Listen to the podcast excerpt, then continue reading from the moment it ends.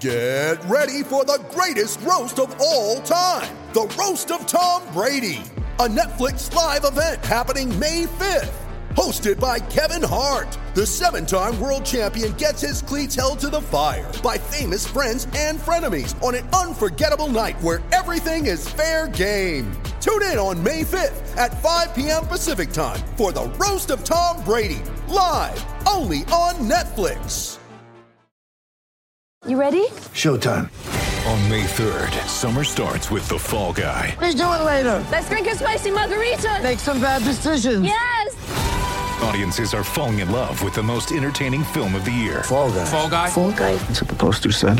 See Ryan Gosling and Emily Blunt in the movie critics say exists to make you happy. Trying to make it out? Nope. Because I don't either. It's not what I'm into right now. What are you into? Talking. Yeah. The Fall Guy. Only in theaters May 3rd. Rated PG-13.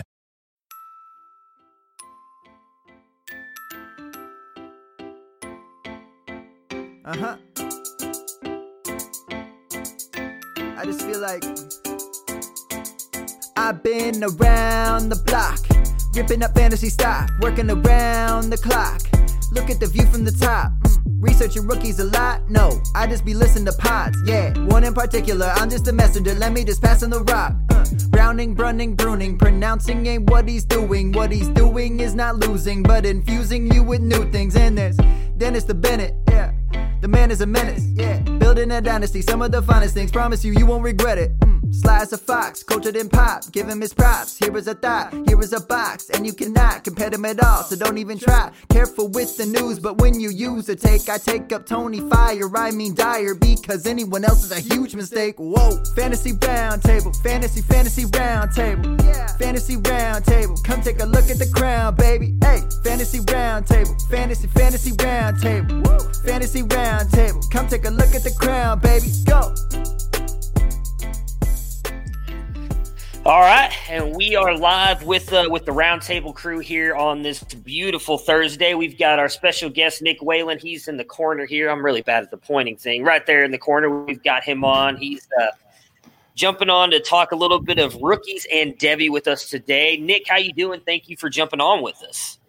Yeah, I'm doing well. Uh, I don't know about you know in Texas for you, Matt, but here in Madison, it's pretty overcast. We've had some rain. It's you know you never know what's going to happen in Wisconsin. We always say that, but it literally was snowing on Sunday, and then it's supposed to be like 70 this weekend. So you, and it's May, so who knows?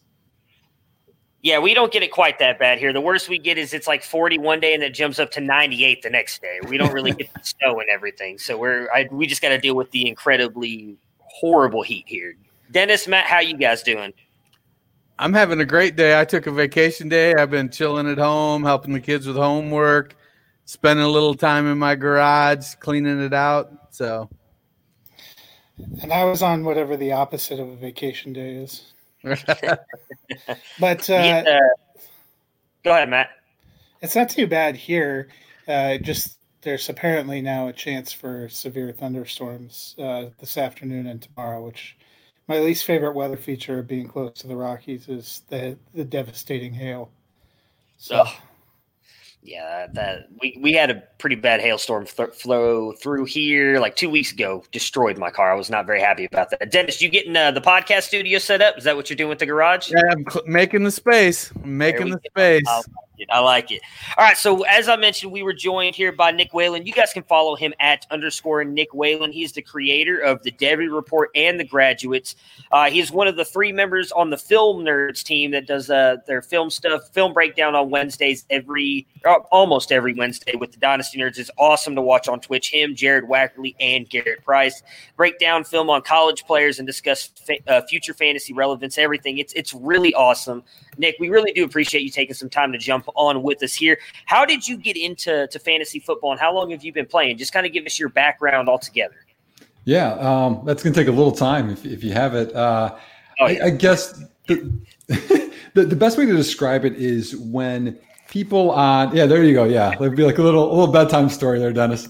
Is you know kids on Saturday mornings growing up, they watch like cartoons, you know, or you know who knows. I watched a little bit of Jimmy Houston Outdoors, you know, like fishing and hunting and stuff, but a lot of the time I watch taped NFL drafts, and I was that's from like age like six until whenever. I just loved the draft, loved everything about it, and that got me going into coaching, uh, which got me into knowing a little bit more in terms of what's going on in terms of watching film study, and um, you know I've been playing fantasy football for I'd say 20 years. I was commissioning a league while I was in high school. Um, my first Devy pick, I think, was like Demarco Murray. So you know, I've, I've been I've been at this for a while. Um, and uh, in terms of writing, I got into it because the you know I, I liked playing as much as you know fantasy football, and I used the, the film stuff to really kind of cheat. Like I feel like I had like this advantage of like watching guys, and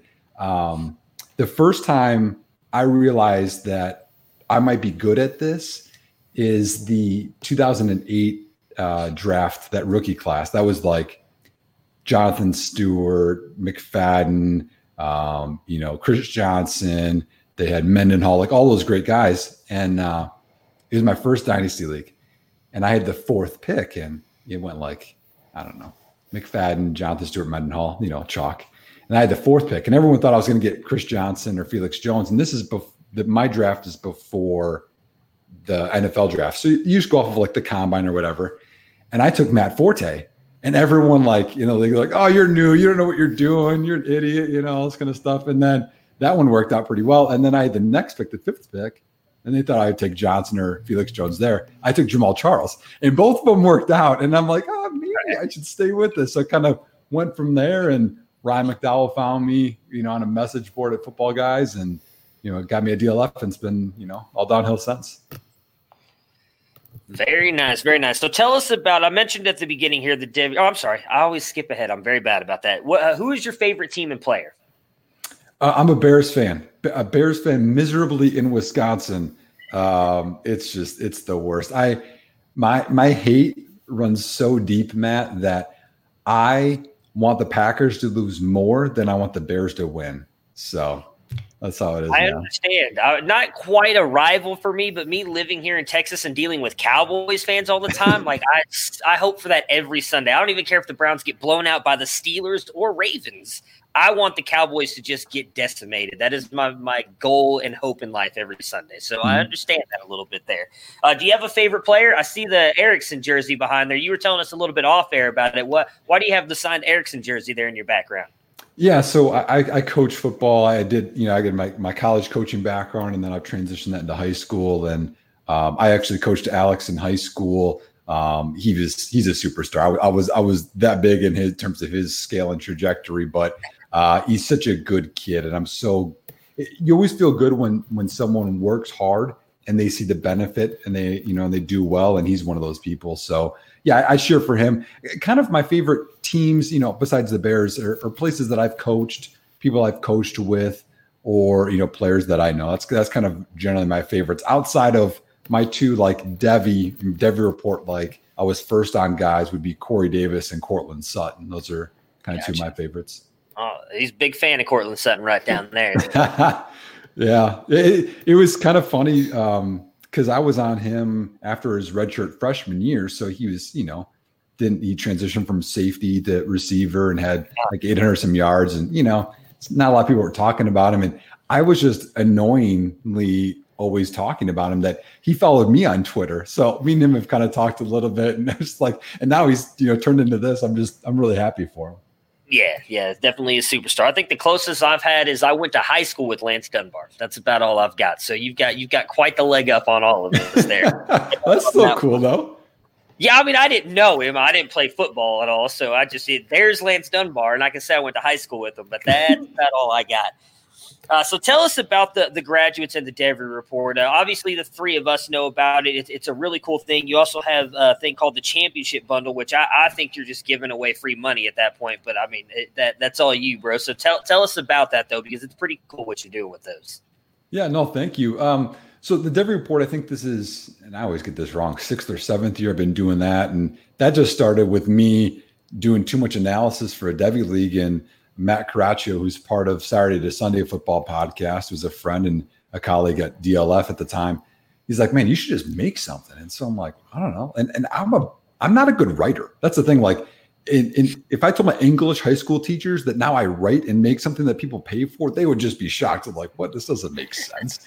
Um, so yeah, the first one I think was like 94 pages, and then you know you always like have this fear of missing out on people, so it's just constantly gotten bigger, and it's like 150 pages. But so the Devy report is my strength is film based studies, but it's player profiles, watching film for uh, players that are not eligible to go into the draft or, or they didn't declare. So, you know, incoming freshmen, so I watch high school tape, which is crazy, uh, all the way to guys that didn't declare freshman, sophomore, junior. And every year I rewatch film, get new profiles on all these guys. So that's what that is. And then someone's like, Nick, why don't you do something for the NFL draft? And I'm like, yeah, that makes sense because I've like followed these guys you know, high school freshman, sophomore. Like, why do I not like do something for like, hey, and like let them go into the NFL? So that's what the graduates is. And then the third one, which is part of that championship bundle you said, is uh, dynasty startup. And uh, I think one of the things that we don't talk enough about in our industry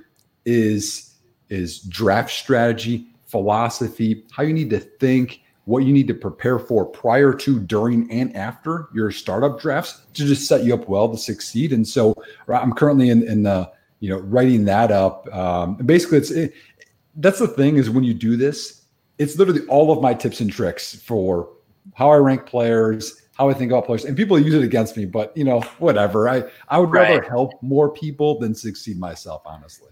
Yeah, one of the questions I frequently get are things like, "Well, do you put out misinformation because people in your leagues follow you?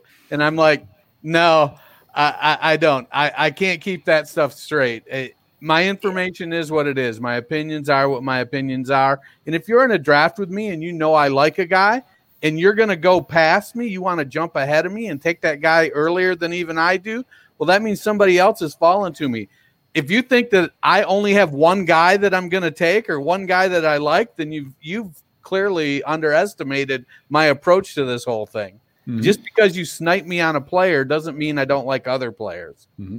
So put your good information out. Let them let them have it too. Yeah, no one, ever, no one ever gets sniped here, especially yeah. Matt. No, no, not like assholes who trade up and take Isaiah Hodgins from you in a in a 16 team draft. You know, nobody does stuff like that.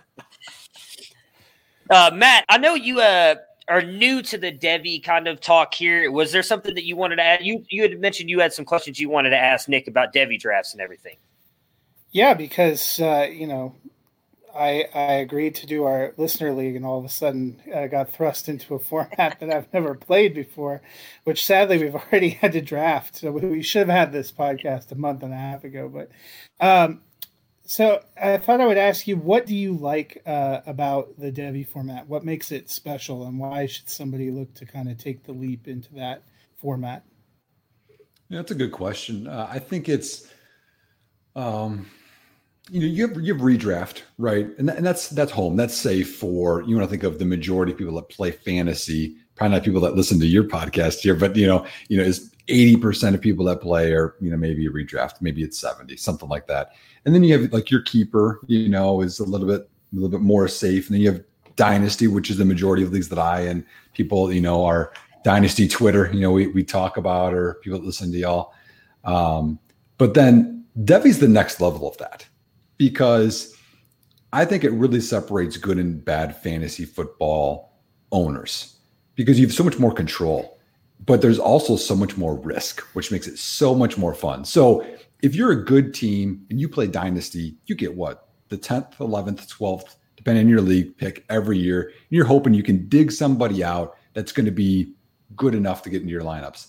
And bad teams, they get, you know, a top player and they hope they pan out and maybe they'll flip, you know. But when you're in Devy, you could still get a superstar at the end of a first round, which you can't get in a rookie draft, or you could, but it's rare. Um, but depends how much risk you take because you know there's I mean I know in one draft I had the 14th pick and and I picked uh, Derrius Guice and you know that one worked out. You have to wait, you know, but there's also risk with that. You could take a guy that's a, I mean, a freshman. Did that work out, out, though? Did, yeah. did Guice work out though? Like the value of it worked still, out. He's still hopeful. the value of it worked out. How about that? So that, that's the part that's fun. And then also if you're a bad team, you'll get generally a top rookie draft pick and then a top Devy draft pick. So I think you can kind of rebuild a little bit more quickly.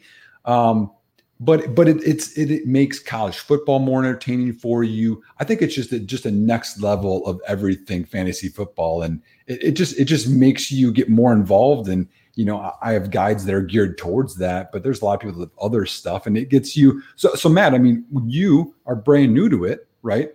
Yeah. Are you following college football a little bit more now than you did previously? Well, I will.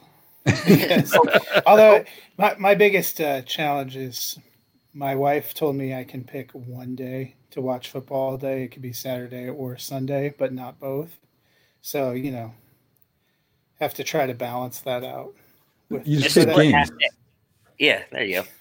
Yeah, take, take games from Saturday, watch them on Sunday in between breaks or early well, she, or late. She may relax her feeling, uh, you know, we're going into an unprecedented fall where we're not likely to have any shows or movies. So she may be like, I get it, just watch all your football. Yeah. And I'll be like 10 days a week watching. Oh. So I guess my my other question as somebody kind of going into it that's new is what are, you know, maybe a common mistake or something that people make going in uh, that would be best avoided? Yeah, there's there's quite a few that I've learned over the years, and um, and this is a little bit going into that dynasty startup I was talking about, where you really have to understand and learn the owners that are in your leagues. Because I'm in some Devy leagues where I stockpile so many Devy picks, and I value those picks more than anybody else. And there's other ones where I don't draft Devy players often. I trade the picks away because they value them way too much.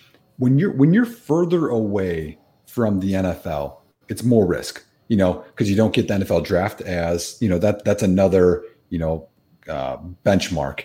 You have junior season, sophomore season, freshman season, you know, combine. All those things are just checking off boxes like, oh, yep, okay, this guy's good. And all these things prove that. And the biggest mistake, I think, is so many Devy owners think all of these guys are going to hit. We already have the rookie fever, right? You know, right. all, all these guys. Are, so many of them think all these Devy guys are going to hit, and they're not. I've been in this so long. I've been humbled so many times. Guys, I think are going to be awesome. Like Trent Irwin from Stanford. Oh, I love Trent Irwin coming out of high school. And that guy just did not do it. And every year, you know, I redo my report. I watch film like, man, but that high school tape, you know, and, uh, and it doesn't work out, you know, and but that that's how it works. And there's just so much more risk. So you have to know that they're all not going to hit and there's a lot more risk involved. So don't value them as, as, highly. And then there's other things too. We're like, you know, we look at stats for NFL players and we're like, you know, that's just kind of a bad defense. But you have to worry and watch the stats for some guys in college football because they could play guys that are literally in divisions down from them. And it's like, well, that's a that's a big cupcake that you're playing. Um, and and we have we have some other things I think that are tells. I think people rely too much on recruiting rankings. You know, we hear about it now, right? The you know this guy going to the NFL. Yeah, but he was a five star prospect out of high school. That's four years ago. Who cares? I care more about the data points that are after that than when he's 17 years old. You know, so those, those are some things I think to kind of keep in mind. I hope nobody's looking at my data from when I was 17 years old. exactly. Right, so before we get into the talking about the 2019 rookie class, I do want to ask some uh, Devy questions of you. It's not often we get to talk Devy on here, so I get kind of excited when we get a chance to yeah. do it. And, and, Trey Lance has really kind of become the belle of the ball here here as of late. He's really gotten a lot of hype. I'm going to shout out uh, Kane Fossil because he was the first that I saw talking about him uh, over there at DLF, and a lot of other people have kind of jumped on that train and really started talking about Trey Lance. Uh, what have you seen uh, from him, the quarterback out of North Dakota State? Not a lot of people knew about him really up until about, I would say, a month ago. What are your thoughts on him moving into the 2021 uh, class if we have a obviously 2020 college football season? Right. Um, and I'm, I'm kind of worried about that. That's, it's just so weird what could and could not happen. And I know we don't want to speculate, but I, I had to go to the hospital today to get a, um, an injection in my foot because I run and, you know, everyone's in masks. It's just like the weirdest thing. I mean, it's just, yeah. you feel like you're in a movie, you know, but As somebody who lived in California for many years, anytime something that you care about is in the hands of Gavin Newsom, you should be afraid. um, well, I think the first thing I want to talk about with Trey Lance um, is uh, is bias. So I was already I was you know, I watched a little bit and I was like ah you know this is just people love being first on someone in the hype train. And then I, I dug deeper into him and realized I was wrong. Uh, I think he's legit. Um, you know, North Dakota State's a crazy good program. I mean, crazy good. I mean, people want to talk about Alabama and how good they are. I mean, North Dakota State's won, I think, seven out of the last eight or eight out of the last nine national titles at their level.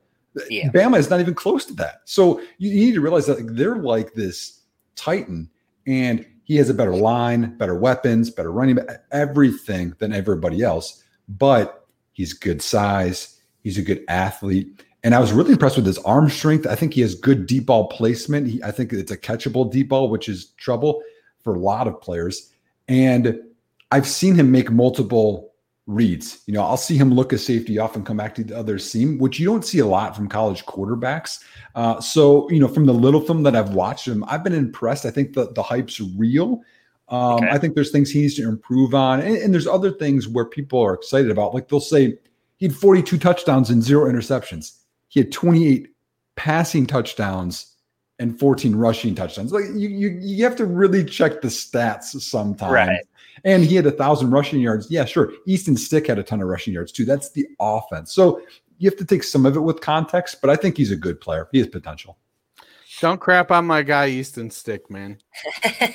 too, too, QB, too late. QB three for the Chargers. Too late. No kidding. Uh, let's see here. What else did I want to talk about? Uh, Kylin Hill and KJ Costello. Obviously, Kylin Hill was already with Mississippi State. We see KJ Costello is coming over there this year with Mike Leach. It's obviously the big air raid offense everybody's going to be talking about. What do you think those two could do again in a new offense this year, and how could it improve their draft stock? KJ Costello has really kind of been talked out way below those uh, Lance Fields, uh, Lawrence, some of these other guys coming out next year. Brock Purdy, even they're talking about him below them. Could Costello boost his stock up going into an air raid offense and putting up what's going to look like, as you just pointed out, a lot of stats? He's going to put up a lot of yards, passing touchdowns, likely. But do you think he has the game to possibly transition into the NFL level? Yeah, I'm actually going to do a, a, quick side story if you guys are okay with it. Um, so I wanted to get into college football, right? And I'm, you know, a nobody from a small town, you know, nothing in Wisconsin. And um, my freshman year of college, you know, I, I decided I wanted to get into coaching. And so I wrote every division one coach an email. I'm just in my dorm room, just type like Google in, okay, here's all the emails, you know, send them all out. And uh, and a bunch of them just reply back just with advice, you know, not like they're like friends, whatever. Mike Leach was one of them. He emailed me back and just gave me, you know, like two little paragraphs on advice and coaching. And, and, and I was like, oh man, like and he didn't have to do that, you know. And, right. and I think the more people that you talk to that are interactive with him, he's a different cat, but I think he's really smart, innovative, and it's going to be fun to see him in that offense in the SEC because we've yeah. seen it work, you know, in the Big 12. We've seen it work in the Pac 12. And now let's see what happens when he'll get better recruits and he'll get some better things going there.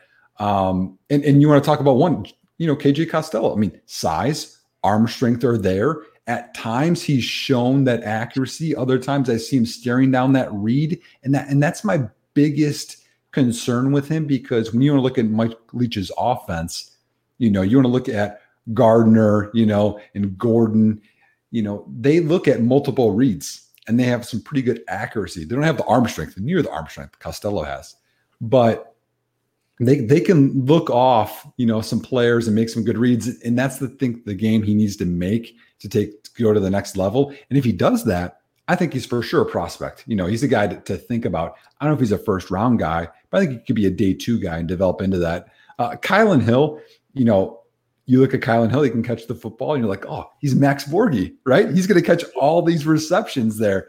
Um, I, I just don't like his game as much for the NFL. He has a really short gait. I think he is he has you know explosiveness in terms of you know he jumps over guys at times. He'll sidestep. He has these little explosive movements, but he has nothing after that. If, if you want to like picture it, think of like a David Montgomery light. Which to me, I want no part of that because there's a lot of running backs in the NFL, and it takes a very good running back to be a fantasy difference maker. And I don't think Kylin Hill can do that. Yeah, I don't think you wanted any part of David Montgomery heavy. No, no, I still don't. As a Bears fan, I still don't. Uh, I love some Jermar Jefferson. He's a guy that obviously broke out his rookie year for Oregon State on a on a horrible team. Play, had a decent year, not a great year last year. The injury I thought was a big factor in that. Where do you see him coming into a 2021 RB class that is considered at least very top heavy with ETN, Najee Harris? Some people like Borghi. There's someone I'm forgetting now off the top of my head. I can't remember who it is. Chuba Hubbard. Yeah, Chuba obviously as well. Where I, obviously Jefferson's not on their level, but he's a guy that I really like. Think he's getting extremely underrated. Where do you see him? Are, are you an Oregon State fan? I mean, that that's two Oregon I'm- State guys that yeah. we can talk about. After I'm Hodges, a- yeah. I am a closet Pac-12 fan. That that's that's my problem. I'll, I'll say this. I mean, you want to talk about, you know, going back to Matt's original question of Devy. Mhm. Um, the Pac-12 gets less love than other ones because of time and when where they're at, and so that's one area I think that sometimes you can get some sleepers in. Um, I just don't think Jermar Jefferson's going to be a big one of them. Um, Okay. He's a smooth player. Um, I don't think he's got a terrible game. I just don't know that there's enough. And, and I always come back to that. You know, I think that we spend so much time, you know, churning and looking for, you know, um, the, these, you know, third, fourth, fifth tier running backs. And even if they hit, what do you even get? You get a couple games, maybe, you know, you know, you get, um, you know, people were excited about Chase Edmonds, you know, oh man, found Chase. What does he get you in fantasy? Not much, you know. And so I, I I think it's something to always think about. And that's a, I think people can overrate that. Sorry, that's a tangent, but um, I think he can catch the ball. He's smooth. Um, he's probably a committee guy. You're talking about, yeah, in a in a down class uh, where he could be ranked.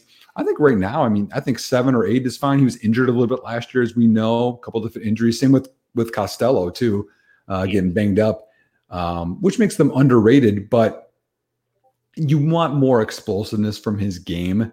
Um, you know, in a way, he's almost like a a light light version of like a Matt Forte. It's kind of how he just kind of moves and glides through. He's not he's not exciting, but I think he's underrated. To your point. All right, awesome. All right, I'm gonna go cry now because I feel like you kind of shit all over him, and that, that's my guy. But, uh, I'll, I'll tell you this much, Matt. Anyone that's you know followed me for any bit of time and you know whatever, I'm always honest because I think you need to be. And- I know, and- yeah, I appreciate that. I, and- I, I do appreciate that. yeah. People and, and when they watch the, the nerds film stuff, like Nick's always so negative. I'm like, I'm a coach, man. Like, if you do you know what we're like in our film? We're like, this is just how it is. All right, let's talk about this 2020 rookie class. Uh, you, as you talked about, you had the graduate. You, you just put that out here. It uh, focuses mainly on that. So I want to talk about this. As you mentioned, you scouted these guys. I didn't even know the high school part of it, which makes it even better. I knew you scouted them all through college. Who is one of the guys that you have as a sleeper that you don't think is getting enough love here in this 2020 class? Yeah. So and and I you know put all this stuff out, and then they get drafted. And you're like, ah man, you know, like now they're getting hyped. So one of those guys would be Ke'Shawn Vaughn.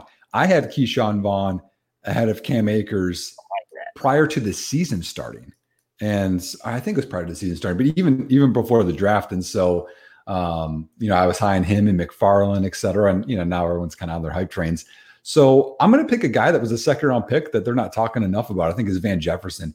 Van Jefferson, I think, has uh, a really good game, and I think he could help out right away. You know, Brandin Cooks is not there anymore. Cooper Kupp's a free agent after this season. Robert Woods is a free agent after next season. So, excuse me, you have um, an opportunity there. And then when you look at the post draft press conference, which I think is always that's another data point people don't look enough at. What are the coaches and GMs saying? Because they'll tell you some insights.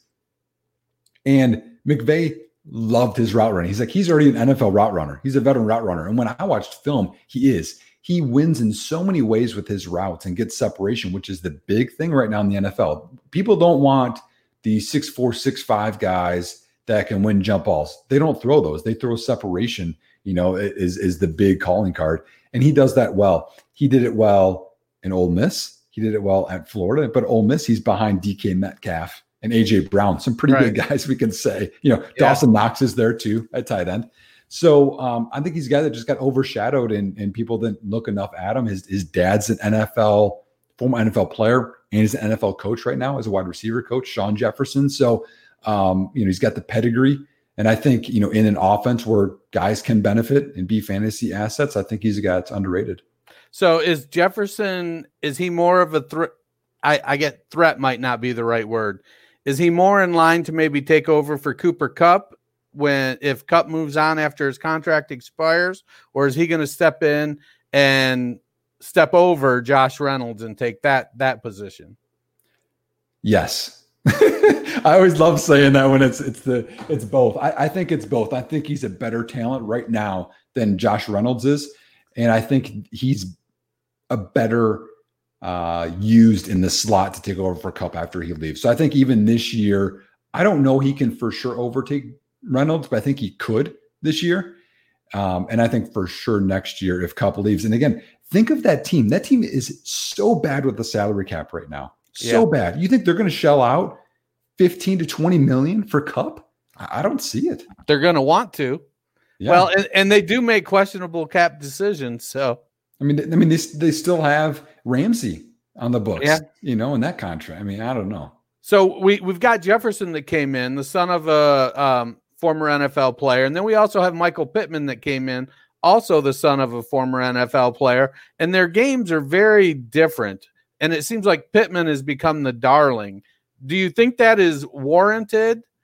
Do you think that because Pittman's dad was a running back instead of a wide receiver, did that did, did that help maybe push Jefferson past him uh, in in the NFL? I don't know. Uh, how how do they compare as pedigreed players? Right, right. Um, and you know it's funny. I mean, uh, my Dev report people looking at rankings. Uh, Pittman was a guy I was so high on out of high school. I think I had him in my top five in his class. Uh, I don't maybe it might not have been the year after out of high school. It might have been his redshirt year. I like look back. I was like, oh, I missed on him. He he's got he's got everything. And then you know his his career at USC, nothing, nothing, nothing. Crazy good senior year, you know. And I was like, oh man, like I, you know, I was kind of right. Um, I, I think.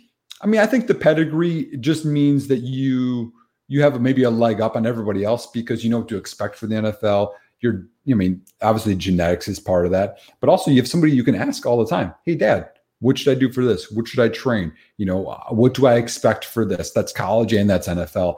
Um, but I don't think position wise it matters as much. I, I, like that Jefferson's dad can tell him more about wide receiver traits and coaching him up a little bit more.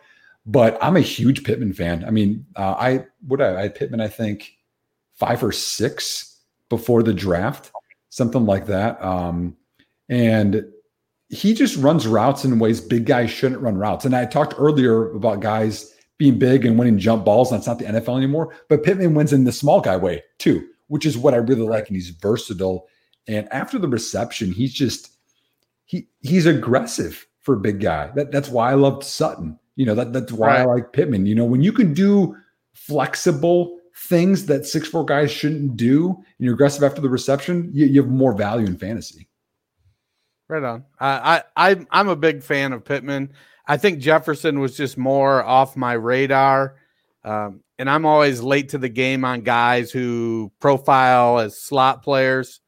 It's just, just my nature. I'm team big wide receiver, and I, I, I, I keep trying to break that habit by drafting, you know, Hunter Renfrow's and stuff like that. But we'll get Jaylen Waddle next year. There's a right guy for you. Okay, I'm not in Devy yet. I'm still holding off on that. Salary cap league is up next for me.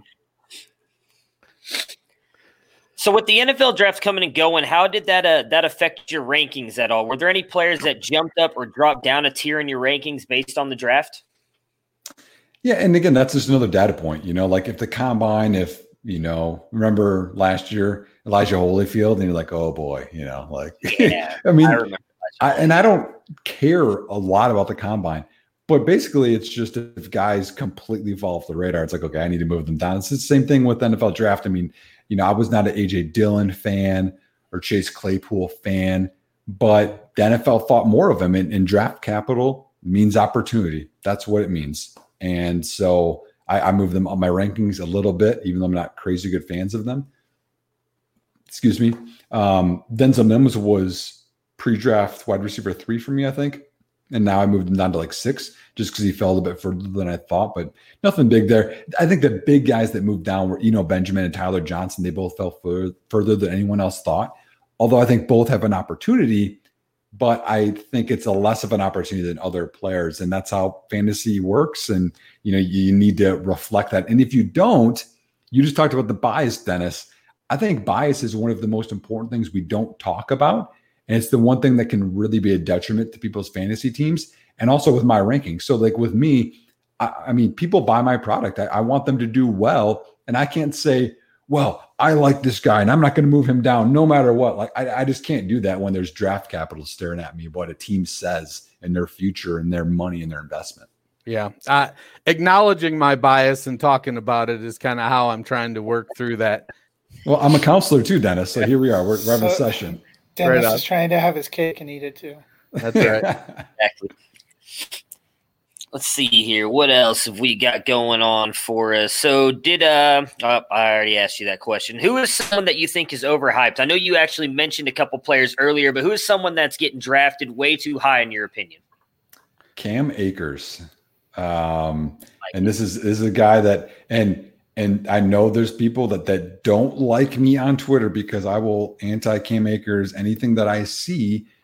But again, I think that people that you know is people that invest money into products that I have. People that follow me on Twitter, they follow me for a reason. They they want to hear what I have to say, and I think it's I'm trying to help out their teams. Um, and uh, there's there, the last three years, there's been one running back I've been anti so much. Last year, David Montgomery. Year before is Derrius Derrius Guice. This year it's Cam Akers, and you know I'm not. Of course, Montgomery ends up on your actual NFL team. so, so here, here's a story about that, Matt. So um, you know I've always loved the NFL draft, as I said earlier, and um, my dad, me, my dad, it was always our thing. We would always just watch. We would watch every pick too. We just we had, we had our TV stands out and just you know our cardboard table. We're just making all our picks, and we would have games of like who would get the most right in our mock draft before picks and all that kind of stuff. And so I'm like, hey, dad, why don't you come over watch the draft, you know, at my place? And he came over and my mom and we're watching it. And before the pick happened, I'm like, dad, just anybody but David Montgomery. And they take him. And I'm so angry that my mom's like, okay, I think we need to leave. My mom left. So well, if, if you want to see the contemporary version of that, just go back and watch the video of Matt when the Browns picked. Uh, pick it up and leave. I, have come around to it. I've come around to it. I'm I'm not as upset about that pick anymore. What what pick? Uh, when the Browns took Jedrick Wills with their first pick, I wanted oh. them to take. Uh, man, I can't even remember his name now, as it doesn't matter. But uh, uh, there was another offensive lineman that I was. You know, yeah, Wirfs. I was wanting them to take Wirfs over Jedrick Wills, but I've come around to it. Joe Thomas knows uh, uh, probably has forgotten more about being an offensive tackle than I will ever know in my entire life. And he seems to be very excited about the pick and has talked that guy up. So I'm going to trust that man and what he says about him. So I, have changed my tune on that. I, I, like the pick actually, but I mean, but, but sorry, digressing back. Um, there's one reason why I think Cam Akers is overhyped right now, and then I'll get into some of the other stuff. But um, you know, I, I mentioned Guice, who I th- who was a Devy darling, and was supposed to be this guy one A one B with Barkley, and I didn't see it. And the combine proved he wasn't the athlete Barkley was. And the NFL, many teams, on Johnson, Chubb, uh, Michel, etc. They said, "Hey, we want another running back instead of him continually," and the community didn't follow along because of bias. They're like, "I love Guice. He was supposed to be this," and they drafted him high and it hurt him. Same thing with Montgomery. Devy Darling, he's supposed to be this, didn't check the boxes at the combine, etc. Um, and N'Keal Harry, I think last year was another one. He's supposed to be this superstar. Not there. Akers is a better athlete than uh, Montgomery, about on par, I think, with Guice, might be a little bit better of an athlete. But he's the guy that was always supposed to be this great guy, and I don't think people could get over it. Um, could he be okay? Sure. He could be solid. Um, he can catch the ball. He's strong. You know, in a straight line, he's fast. He can make some guys miss at times, but he's not a running back. He's an athlete playing running back. He doesn't have a good approach to the line of scrimmage. He doesn't uh, understand anticipating holes. He doesn't always move to make guys miss or take on half of a defender as much as he should. Um, he wastes steps. Uh, those are all things that cost you more in the NFL than in college. And in college, it did. I know people will go up and down about the offensive line at Florida State. But let me ask you guys this What was the thing people were defending about David Montgomery at Iowa State? I, I have no idea. Dennis, Well, you're the They big say he had a dog. bad offensive line. Yeah. Bad offensive line. Gotcha. Yeah. They're like, oh, well, he would have been better, but his offensive line. He didn't do good against Drake. I mean, Drake's an, an, an FCS school. And Well, he's a um, terrible rapper too. So so I, I just think Akers is overhyped because of what people thought he was going to be, and he's going to a bad situation. They, they don't have a good offensive line, and Henderson's there, and I just think you know always the new thing's always going to be better. I just think it's going to be a messy committee for a guy that's raw. If he needed to go anywhere, he needed to go to like the Colts, a really good O line where he doesn't have to make a lot of decisions, and he can just kind of freelance his ath- athlete athletic way to a a, you know a solid career. But to me, he's kind of like Christine Michael. He'll try and overpower guys, try and out athlete people, but you need more than that. And you know, Too bad people- the XFL folded. You're really describing. You're really describing a quintessential XFL back. All I can think is when you use the word solid, you know, that's what you like to hear when people are describing your table, the foundation of your house, not Yeah. your fantasy team. Yeah, Yeah, I think I had him. Uh, my he's like my thirteenth rated rookie asset right now. I mean, and that it, and doesn't mean I hate him, but I just think he's valued inappropriately right now. Well, people are taking him second or third pick off the board. Gives me other guys, I'm okay with it. yeah, Well, I, wish I would have known that you hated N'Keal Harry so much last year because I feel like I was one of the only people screaming on the top of the mountain that N'Keal Harry was overrated, and I was called a fool by many people. That you weren't on with this last year, but many people last year for But a for lot of thinking- people, I think, really boosted him up because they thought going to the Patriots he went was to going to the be the golden ticket. Yeah, yeah. Yeah, I- I'll- I- I'll send I'll send you a link. I've, I have some video clips, Matt. I'll send you some after. Oh, I can't wait. Send them because I'll retweet them at everybody who was coming at me last year about that stuff because I, I just wasn't sold on them. But Dennis, you were about to say something. What what you got? I, I don't think I was. Oh, okay. My bad. Never mind then. All right, so quarterbacks. Matter of fact, uh, no, never mind. I'm thinking of uh, Easton Stick, not Jake and Jacob Eason. So we got Jalen Hurts, Jacob Eason, Jordan Love, who may have a whole bunch of value here now all of a sudden, and Jake Fromm, who were all drafted to currently be backups. Which of those do you think could be relevant within the next two two years, and then which do you think could be a top twelve fantasy quarterback if they were being able to, or if they were able to get a starting job? Man, that's such a loaded question. Um, relevant within two years? None. Um, Okay. I mean, I mean, to me, relevance starting in fantasy. Yeah. I don't think any. Um, Jordan Love's pretty raw. Um, he didn't have a lot of guys coming back. Was a new offense last year at Utah State, but he made a, ba- a lot of bad throws. He it's it's it's like he makes his read and just throws it and pretends the defense isn't there. It's you can't do that, and that's why he just threw right at defenders, and a lot of guys jumped him a lot, and that's not something that you want when you invest a first round pick in a guy. Now, again, I've invested in him in some super flex leagues as a long term investment because I think it's a good value, but I just think people getting excited about him is going to be tough right now. Um, out of the rest of that group, Jalen Hurts, I don't get it. I I still don't. I mean, they're gonna. I'm with you. I I mean, they're just gonna try and Taysom Hill it. I think is maybe what they're doing there. But but Jalen God's Hurts, gift to quarterback Taysom Hill. Oh, Yeah. yeah, big Taysom Hill fan right here.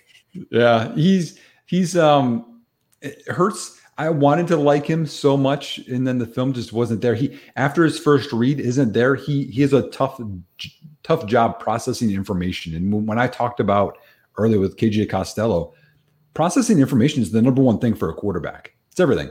You know, blitz recognition, pre-snap or pre-snap and post-snap movement, like all of those things. You have to do that quickly and then make the good read. And Hurts struggled with that. If his first guy was open, he's fine. But then processing everything afterwards, it wasn't okay.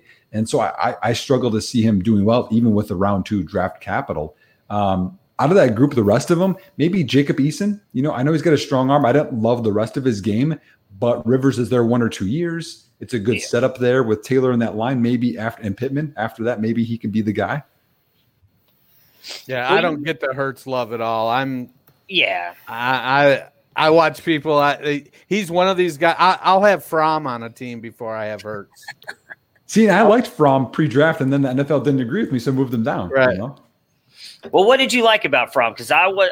I think he's. I don't even know who, who to compare him to. I don't hate Fromm. What a loaded question.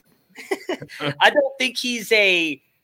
He's very accurate. He, I guess you could almost call him the game manager, and that would, I guess, everybody kind of clarifies as those quarterbacks. Like he's, he doesn't have the strongest arm, but he can get the ball places. He, he's very smart. He seems to be a very capable quarterback. He just doesn't have the arm, in, in my opinion. I don't think that's going to end up allowing him to win games at the NFL level.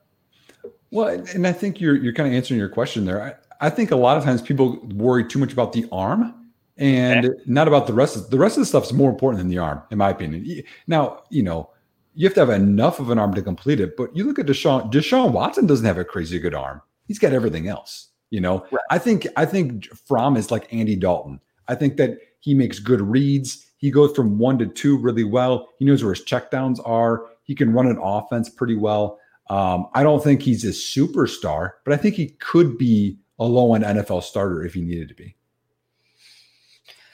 So I was going to ask you on Jalen Hurts because I'm with Dennis as well. Uh, I'm not a big fan of him either. Uh, I was I was really interested to see what you said on him because a lot of people are comparing him to Taysom Hill, but I don't even I don't think he has Hill's explosiveness. So how are the Eagles going to use him? Because he, he's a okay runner, but I, I think he's more of a bruiser than he is. That Taysom Hill can make people miss. Taysom Hill can mm-hmm. catch the ball. I don't think I don't I've never seen Hurts catch the ball. I don't know if he's really as I guess an all-in package like Taysom Hill is. So what can Hurts actually do for the Philadelphia Eagles? And I think Taysom Hill will be better on special teams than Hurts too. Yeah. But, but I think what it is is is you get a guy kind of like Edelman, right? Where Edelman sometimes out of nowhere will catch a bubble screen and then throw it because it was behind the line. You have Yeah. just another element that defenses have to prepare for. And and so many times we look at these picks and we think of, hey, this guy, what he's going to be for fantasy football. NFL teams want a guy that can make a difference on their team, change their offense. That's why these fast guys like Henry Ruggs get drafted so high because it changes the offense. Not that they're going to get the most receptions out of every receiver in this rookie class. And so, you know, you have Hurts on the field. Okay, think of it. You're a defensive coordinator. Okay, you have two quarterbacks on the field. Oh boy, hold on. Okay, where's he? You know, you're thinking more than you're reacting and you're playing. That's exactly what you want on defenses. I'm going to leave Akers off of this question now that I know how you feel about him. Taylor's, Dobbins, uh, Edwards, Helaire, and Swift were, were the top RB, RBs in the draft this year. The, the guys that everybody's drafting. Obviously, Akers is up there, but I know he's not going to. Well, he might be in the back half of this question for you. Who do you think finishes as as the RB one of this class? Because I mean, Ceh great landing spot. Uh, I think Swift landed in a in a good spot at least for the workload. Taylor, I think, landed in the best spot, obviously. Dobbins, I love. I don't know if he's got that great year coming this year, but he definitely, I think, is going to be a huge fantasy asset moving forward. Who has a chance to be the best RB just this year, year one?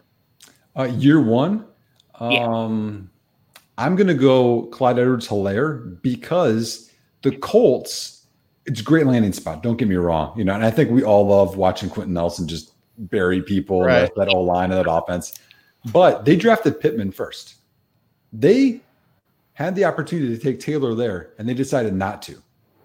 And they had the risk of not getting Taylor on their team and then traded up and, and got him. And I think that's telling. You know, because if, if you if you absolutely love a guy, he's gonna be the center of your offense. You're gonna give him so many touches and so many carries. You would have drafted him first and, and had the risk of not getting Michael Pittman. And so for me, that's a little telling. And again, I like Taylor. He's my RB two. But I think drafting Helaire in round one, like the Chiefs did, he's gonna get so many goal line touches. He's gonna get so many receptions there as a weapon. I think that he's gonna be the top back this year.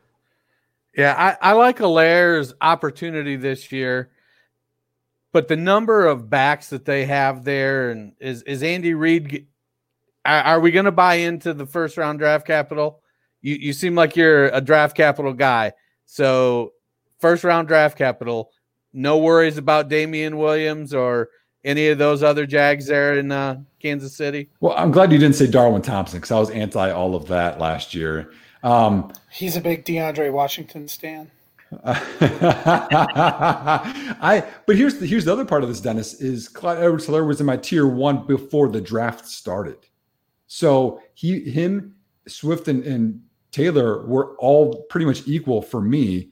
And the draft capital was just another trump card. It's like, oh, okay, yep, and that makes sense. And and that's d- draft capital, that offense, and then that you know it makes it a little bit easier. Um, yeah, I like Damien Williams. Um, you know, I, I liked him. I think more than than most. Um, you know, invested in him a little bit, but I think you know he Edward Helaire is the best back on that team pretty easily. Um, and here's the other part too. Taylor might get more touches year one. But as we know in fantasy football, receptions mean way more than carries do. They count more for yards. You know, even if Taylor gets 250 carries, you know, look at look at Nick Chubb. Nick Chubb had 1,400 rushing yards last year, right? Right. And there were backs that got ahead of him because they had receptions, way more receptions than he did. And, and Edwards Helaire is going to get that. So hashtag two to three year window. Which guy you want for three years? Um, I'm going to say Helaire because I Rivers. I don't know what's going to happen with that quarterback spot, but I like Taylor the most. Tho- Those two are head and shoulders above the rest. Okay. Okay, so what do you think about Dobbins? Being a being a huge Buckeyes fan as I am, I'm, I feel a little slighted right now that Dobbins has not been mentioned at all. So, what are your thoughts on him? Yeah, you're not going to like what I have to say about him. I, I think Well, Dobbins it's very is. easy you off the street. That's why I didn't. That's why I didn't ask. All the goodwill you earned with your acre trade is about to go out the window. Yeah, yeah. I I, th- I think Dobbins is overrated. I think he's good. I don't think he's great, and I think people have him up there saying that he's great. You're gonna look at. I mean, you know this, Matt. When you look at that offense last year, right? Dobbins make a took a huge step forward last year, but previously, right? They had a, a good quarterback through uh, more touchdowns than Fields did last year. I mean, they're they're pretty much equal. I think it was like 1549 or 1542, something like that. The difference was the running aspect that Justin Fields added to that offense, and and defenses and defensive ends had to hesitate or go with Fields and left huge rushing lanes. You, you watch that Clemson game; people are all hyped about it. There are humongous lanes for him to run Yeah. through, and he doesn't finish with power. I think that his speed is overrated, but I think he's, a, you know, good. I mean, or above, I want to say above average to good in almost every category, maybe except power. But I don't think he's elite at anything. And when you look at some of these other backs, I think they have more trump cards than he does. And then the other part is this: they're like, okay, well, he's in this rushing offense, right, where you can read option everything. And now look at him with the best guy in the NFL, right? But when you look at the read option, what did they do uh, in Baltimore? They had a lot of like midline or dives where they're going in a gap. Dobbins isn't as good running between the guards as he is everywhere else. And that's Gus Edwards and Mark Ingram, these, you know, big power guys. That's where they thrive. And, you know, I, I just don't know that that's going to be a huge fantasy asset. I think it was a good pick. I mean, it makes sense. It- you know, Ingram's old and Gus Edwards, I mean, you know, it's fun, the Gus bus. But, and then the other part to that is receptions, right? I just talked about receptions matter a lot. Dobbins, I think, has good hands. But I think they, they didn't have a pass catcher. I, I don't have the stats with me. I don't think they had a running back catch more than 25 receptions last year. No, certainly not over 30. And that's an issue. You want to look at all of the top backs, especially the elite ones, they got 60 plus. And Chubb didn't. And that's why Chubb was lower. And I don't know that Dobbins can get there. There's not going to be the passing volume from Lamar. That's a long term thing. So th- those are all things I think that are against it. It's not that I hate Dobbins. I think he's a little overrated in terms of what people thought of him as a prospect. And then landing spot, I'm like, I don't know what there's going to be there long term in terms of a ceiling. I think his floor is there. He's an RB two. I think. Gotcha. I mean, okay, I don't hate the take. I, I had a Ray Ray Garvin on with uh, me last year prior to the college football season, and we talked about Dobbins. That is, I brought up exactly what you said there. I don't think that he's great at anything. I think he's good at everything, and that's what makes him an interesting prospect for me. I didn't quite take in everything that you were just saying with the, with the Baltimore uh, landing spot there. I did feel like him going in there with Lamar, as you just mentioned, and kind of doing the same option stuff that Ohio State does with Lamar being, as much as I love Justin Fields, a better athlete. So I thought it would help him out there. So what you're saying, taking him at 1 1 in a uh, 16 teamer was a bad idea. So, uh, So also to uh, to to back up Nick's point, uh, Mark Ingram was the leading receiver among backs, 29 targets, 26 receptions. Gus Bus had seven receptions on 15 targets, and uh, Justice Hill had eight receptions on 15 targets. Yeah, and that's the thing. They have Justice Hill too, who's supposed to be this thing, and then wasn't. I mean, he was what a third round pick, and we're we're Yeah. hyped with Dobbins. He's a second round pick. It's the same thing like with the Rams. You know, I mean, who knows how it's going to turn out? Yeah, I, I, I wanted, I wanted to believe in Hill. I actually acquired him early in the off season, but uh, looking at what he does, I don't think he's better than Dobbins. No, I don't either. But I mean, he could be the pass catcher there, and that that kills the that's that's the Nick Chubb thing right now with Kareem Hunt there just bugging him. Yeah, that's that's a crazy situation there. So let's ask you about the wide receivers. The same same question: Reagor, Jefferson, Lamb, Jeudy, and Ruggs. Who, which one is going to be the uh, top wide rookie wide receiver this year? Uh, this year, um, I think I got to go with. Oh man, okay, got to think opportunity. There's Uh, only one probably- right answer, isn't there, Matt? CeeDee Lamb. Oh, I Oh. thought you were going to say say uh, uh, your your boy Jeudy there in Denver. I think he'll, at best, he'll be third in line for targets. Yeah, well, they, I mean, when you got Melvin there, you've got Noah Fant there. Don't even Mar- mention Melvin Gordon's going to get booed every time he touches the field.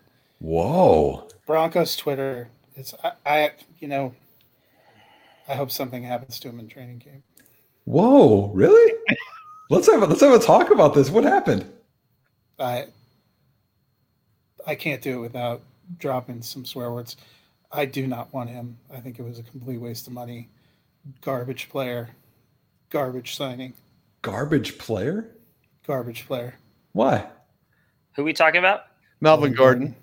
Oh, Why is it? Why is it garbage? I, I understand your love for Phillip Lindsay. You went to Colorado. He's done well there. It's a good story, but I mean, Melvin's a better player.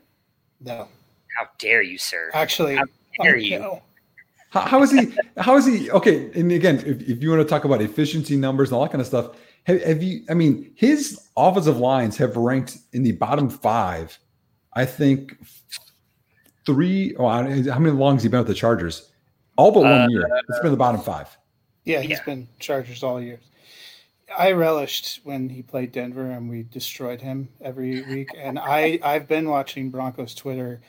There was so much hate that he is though though the, he should be grateful that much like when he played for the Chargers, there won't be fans in the stadium because he wouldn't make it. Oh, I, I don't don't come in with Melvin Gordon. I no, that was a trash signing. Wow! I, I, I had to take my John Elway poster off my wall for a while. Wow. And you know what though? This is like the most sincere you've been. This is like this could this is like this is like me talking about, you know, the Packers throwing a touchdown to Randall Cobb and it takes the Bears out of the playoffs. If you guys remember that play. Like this is like those type of moments. Man, Yeah, this no, is this is deep, man. Well, you know, I do not care from. I won't own a single share. I've they they know I have Broncos everywhere. I think I have Courtland Sutton on like twenty four out of my twenty six dynasty teams. Nothing would make me take Melvin Gordon. I will actively root for him to fail. Wow. No matter what it means for the team, I will root for him to fail. is it just because of Lindsay? And because I always thought he was a trash player that I never wanted on any of my teams. Wow. especially his real life team. Yeah, that. You Well, know, I s- however I s- you felt about David Montgomery getting drafted, times that by a thousand. But I still want him to succeed. I just don't think he's Oh, good. well, that's the difference between you and me. We, on this podcast, we have Scottish Parkinson's. We forget everything but our grudges. Yeah. that- that's great. Wow, man, man, I wasn't expecting this. Okay, so I guess we- we'll move on from Jeudy, who I agree won't get a ton of targets year one. Uh, I think I'm going to go with Reagor. Uh, I think the opportunity is there. Um, you know, I, I mean, you know, look at you know targets there. It's going to be Ertz, then maybe Miles Sanders, and then you know maybe him. I mean, it, it's a sad story with Jeffery and DeSean Jackson. I mean, they just can't stay healthy. And you know, JJ Arcega-Whiteside, I was never a big fan. And as we talked about earlier, the, the big receiver club there, Dennis. Sorry, it's just, it's not something that gets him on the field. I don't think he's that talented either. So I think Reagor could jump out, especially with a good a good offense and a good quarterback in Wentz. Yeah, I'm not an Ar- Arcega-Whiteside guy either. I do like uh, Alshon Jeffery. I would like to see him have one last one last showing, Mm-hmm. if for no other reason than two or three shares. Did you Yeah. see that Sean McCoy is uh, is uh, campaigning to try to get re-signed by the Eagles? Who is? LeSean Uh, McCoy. Shady. Oh, Yeah, Shady Oh, shady. In the same interview where he said he didn't realize when he spoiled Endgame that so many people would get upset about a cartoon movie. Yeah, that was that was a bad take by him. Uh, but I, I don't mind Lamb. I think that's something that people aren't, you know, thinking there. They they they like Gallup. He's a good player. Um, Cooper, good player. I think Lamb's the most talented. Honestly, I don't know if that's going to happen year one, but and they don't have a tight end threat. Sorry, Blake Jarwin people. I mean, that's But Lamb's going to get his target. You mentioned Randall Cobb giving you Packers nightmares. I, you know, last year in that kind of role as the third receiver for the Cowboys, he got 82 targets, 55 receptions, 828 yards, and three TDs. Mm-hmm. And I think we would all say that we think Lamb's a touch better. right. Just a touch. Just a touch. Not much better. Just, just a touch. yeah. Yeah. So go ahead.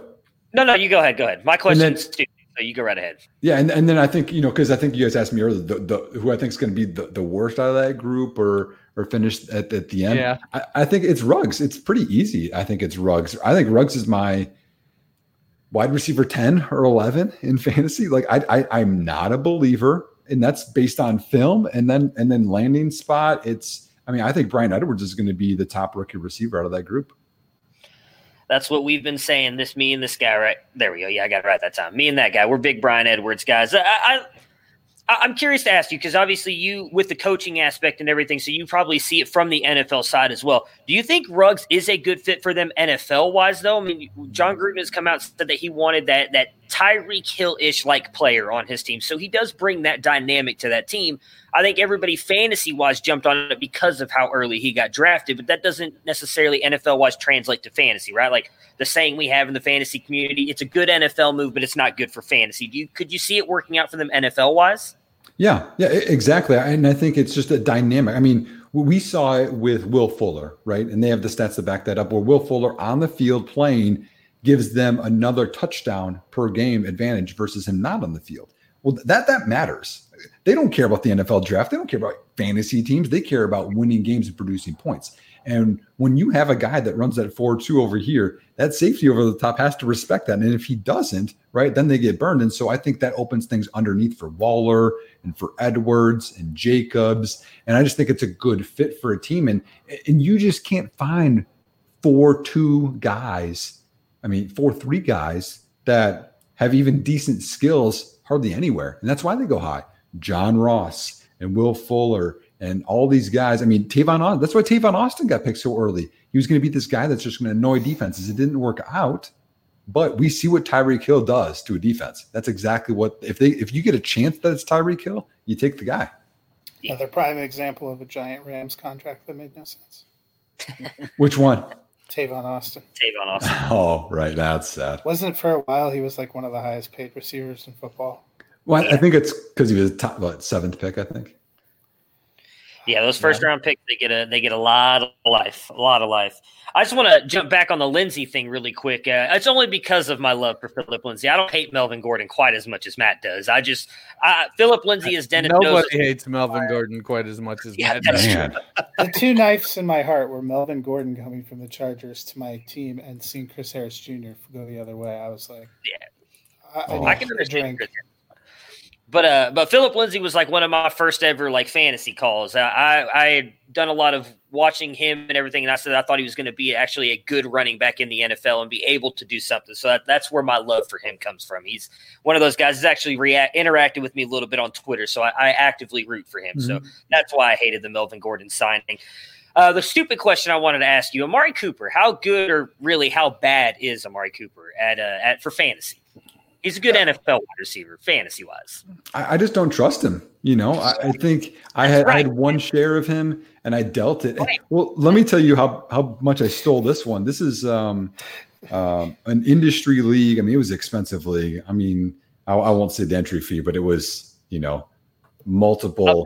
There, there's couples of zeros. You know, go, anyway. Um, and um, I had the uh, Cooper. I dealt Cooper. This is pre-draft. Cooper, Darrell Henderson, who had more hype then, and the 108, which was Devy. So we had a Devy draft after the start of draft. And I got back Clyde Edwards Helaire and Jonathan Taylor. And I'm so pumped after the draft how that worked out. But that's because I don't trust Cooper. And, and I think part of fantasy is you need to be on the field.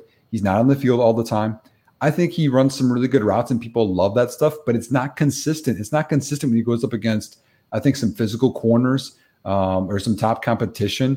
And I mean, we, we would see that he would have these huge games, but he'd be against like Philly and they have like trash corners, you know?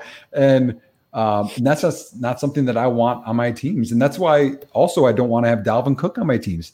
I don't trust that he's going to be healthy. He's missed multiple games every year he's been in the NFL. He's had four shoulder issues that I know in his his football career.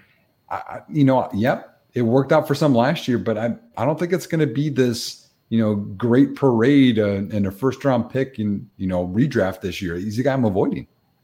Sounds like you uh, subscribe to Bob Lung's consist- consistency theory there. I, I, I follow Bob, but I've never gotten that guide before. Is it good? Yeah, it's it's good. It, it's uh, he's actually going to be on with us next Thursday. Oh, cool. Yeah, I, have interacted with him a little bit. I like him. Yeah, so I had one share of Lynn's uh, Cooper, and I traded it. Uh, gosh, what's it been? Uh, in November, 16 team, start nine IDP, so very deep, two tight ends, super flex. I traded Amari Cooper, Phillip Lindsay, and Mohamed Sanu, and I got back Devin Singletary, Justice Hill, Michael Gallup, a 20 first, and a 2021 first. Who'd you get with that first? Who did I get? Uh Ke'Shawn Vaughn. It was a 113. Yeah, I think you're fine. Because I mean, you think of Gallup. Gallup's a, you know a tier down, but then you get Vaughn, who I'm a big fan of uh, from film prior to his landing spot. So, yeah. yeah, you'll you'll hate that I traded. I did trade up uh, to 109 uh, and take Cam Akers. Dennis, I thought I thought we were close, man. So actually, even better in that same league as I'm, I had the 201. I'm getting ready to pick, and the guy messages me and says, "Hey, I'll trade you Le'Veon Bell and KJ Wright for the 201." Now I know Bell doesn't have a ton of time left, mm-hmm. uh, but I could really use the depth. He ended up taking. I, I took the deal. Uh, mm-hmm. Gave him the 201 and 506, and he took Henry Ruggs. Oh, that's a win. Yeah. Well, I'm just glad that we had somebody else on here that agrees with me that Amari Cooper is just not that good, and that, that's all I wanted. That was that was what I was hoping you were going to say. I wasn't hundred percent sure. I was probably going to have to go cry again had you agreed that Amari Cooper was good because it's a constant battle I have on this podcast. Uh, I've got two guys here and others that jump on here all the time and just praise Amari Cooper because he's God's gift to football and fantasy football apparently, and I just disagree with it. So I mean, I, I don't think he's I don't think he's elite. I don't think he's bad, but he's just this area oh, I, that. I agree with you. I, I, say he's good. He's not great. He's not elite. He's not even. I don't even. I think he's the third best wide receiver on the Cowboys. I take Lamb and Gallup over him, but I get hated on all the time for saying that he's like a top 18, 15 18 wide receiver, and I'm, yeah. I'm a bad for saying. I think that's about right. So give us uh give us your hot takes here. Who do you think? Uh, I know you mentioned one of them earlier. A wide receiver that you think has a chance to jump up into the elite category this year, and and a running back as well. Before we get out of here. Oh, guys, to jump up. Um, hmm. That's tough. Uh, let me think about this. I'm, I'm kind of anti this Miles Sanders is this superstar. I know that's not exactly what you're asking me for, but I'm just thinking off the top of my head. Um, I just he's not consistent. He's he's a player that tries to play like Saquon Barkley, and, and he's not Saquon Barkley. And I know he had a good end of the run season, but that's based on some receptions. So that's kind of anti that. I'm just thinking of running backs right now. Um, I mean, you want to take about some some hot take, you know, running backs that are going to finish high. I, th- I think going to be an RB one. I think Taylor's going to be high in RB two. I mean, and that's that's risk saying that, but I think that's going to happen for sure. Um, well, I mean, they were projecting pre-draft that Damien Williams could finish RB eleven. So if right. you think he seeds quite a bit of that work to mm-hmm. Edwards Helaire, it's not a huge leap.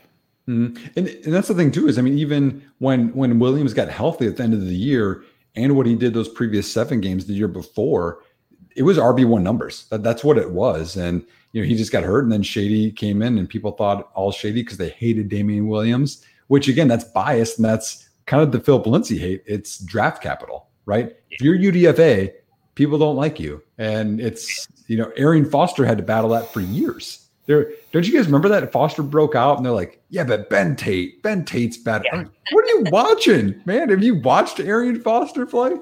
Um, in terms of a receiver, I like Stefon Diggs in Buffalo.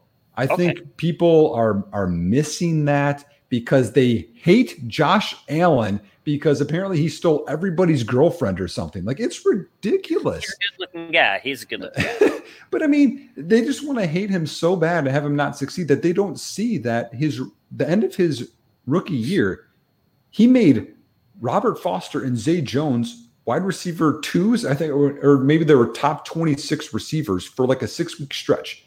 Robert Foster and Zay Jones. Okay. I think that Stefon Diggs is a little bit better. And, and even last year, you know, you know, look at what John Cole Brown Beasley. and Cole Beasley did there. Um, and Allen is improving there, and Diggs is the best receiver he's ever going to see.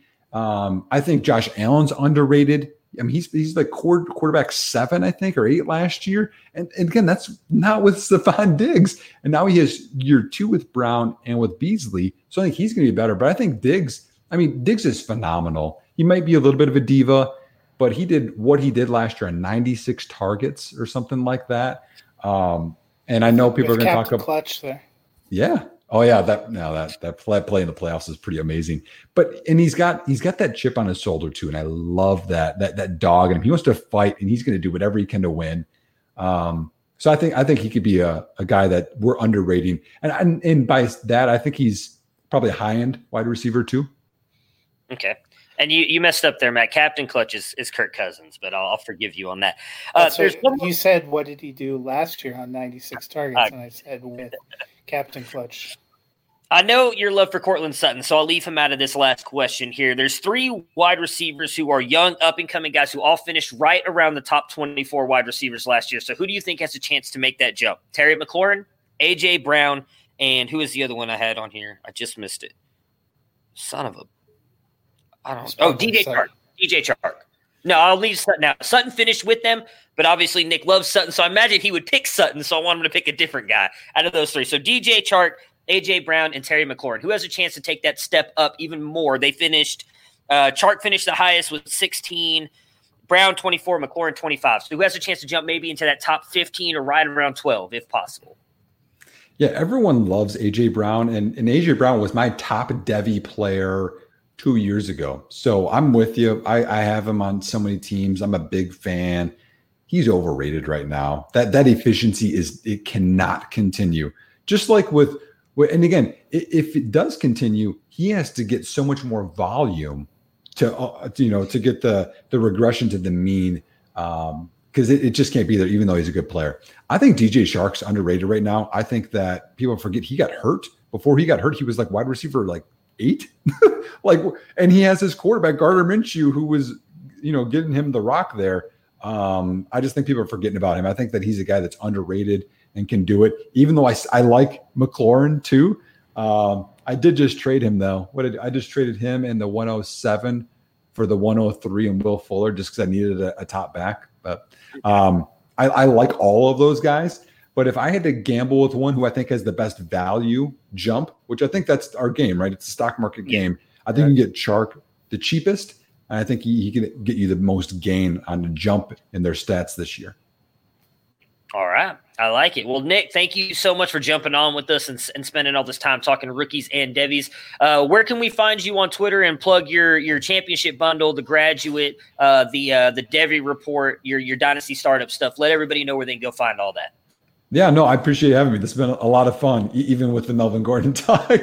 um, so I'm at underscore Nick Whalen on Twitter. I'd like to think I interact with people as much as I can um, on there. Uh, I'll always talk some ball. Um, in terms of you know Dynasty Nerds, every Wednesday we got that going on. Um, and if you look at my profile on Twitter, that's where you can find some of my my work. I'm also at four four four too. Uh, I just don't have a lot of articles coming out there. Um, but yeah, in terms of the this championship bundle, so yeah, if you look at my, it's I think I have it. Uh, what do you call it? Tagged or whatever within my my profile on Twitter, so it'll be the top one that comes up. But um, yeah, so the the graduates is already out, so people can get that right now. That's 118 pages just on this class, 62 player profiles. Um, and then this month, I'll be releasing out the Dynasty Startup. That'll be in there too. And then after all that's done, now I can get into all the Devies who I've been getting into some of that too, just because I love it. And that uh, hopefully I'm going to release this summer. So, and, and if you're wondering why it takes so much time, I'm one man with a full time job. Okay. And I'm, I'm trying to do other things instead of stare at my computer for, you know, 2000 hours straight. So that's why it takes a little bit of time to do all that. Look, Nick, we're all busy. Okay. Well, again, Nick, we really appreciate you jumping on and, and, spending time with us, guys. Go go get the championship bundle. It's well worth your time and money. It's going to help you guys out a lot, not just in in your rookie drafts if you haven't done them yet, but as Matt here joined new Devy leagues when that Devy report comes out, and and all the dynasty startup stuff as he mentioned, the the strategies and everything that go into it. If if you're new to the dynasty game, it could really help you guys out. So, Nick, again, thank you so much for jumping on with us, and everybody else. We will talk to you guys on Monday. Right on. Prepare for glory. I don't know if you got your popcorn ready. Do you got your popcorn ready? I came out the womb, I ready. And he's hit the end zone for an unbelievable touchdown. I would be honored if you played football for this team. Throw it up above his head. They can't jump with me. Golly. Oh, they tackle him at the 40-yard line. Who can make a play? I can. Who can make a play? I can.